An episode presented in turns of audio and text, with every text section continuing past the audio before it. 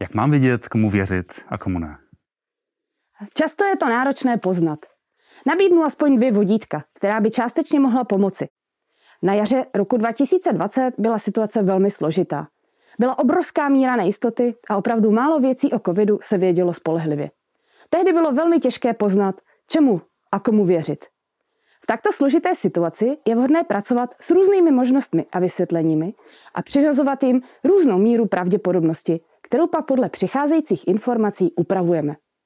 Nyní je situace v něčem jednodušší. Už máme o covidu víc informací a každý den sbíráme další a další.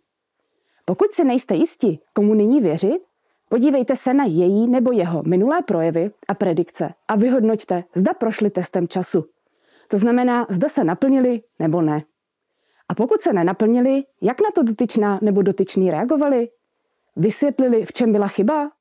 Dává vysvětlení smysl? Nebo stále trvají na svém původním stanovisku, i když data ukazují opak? Osobně se hodně dívám na sílu vyjádření názoru. Pokud někdo v období velké nejistoty tvrdí něco s velkou jistotou, je pro mě méně důvěryhodný než někdo, kdo připouští, že něco nevíme s jistotou, že jeho poznání má limity, že je možné, že něco může být jinak. Dalším signálem při zvažování, komu věřit, můžou být i informace o tom, čemu se tento člověk profesně věnuje. Je to oblast, ve které má expertízu? Má v této oblasti vzdělání? Věnuje se jí dlouhodobě? Jde-li o vědce, publikuje v dané oblasti v nejlepších vědeckých časopisech?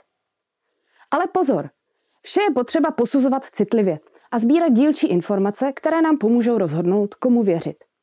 Někdy je jistota v názoru na místě.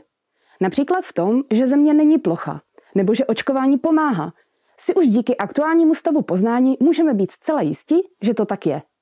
A relativizování těchto závěrů by byla chyba. I při posuzování vzdělání nebo oblasti expertízy odborníka a jeho výroků je potřeba posuzovat situaci přiměřeně. Názor člověka, který má expertízu v jiné oblasti, než o které mluví, není automaticky nepravdivý. Jen je potřeba ho dále ověřovat. Schrnuli to. Všímejte si síly, s jakou je tvrzení prezentováno. Měla by být přiměřená situaci, množství a kvalitě důkazů, celkově úrovni poznání. A názor od někoho, kdo se tématu věnuje, má v oblasti znalosti, bude s větší pravděpodobností pravdivější než od někoho s expertízou ve zcela jiném oboru.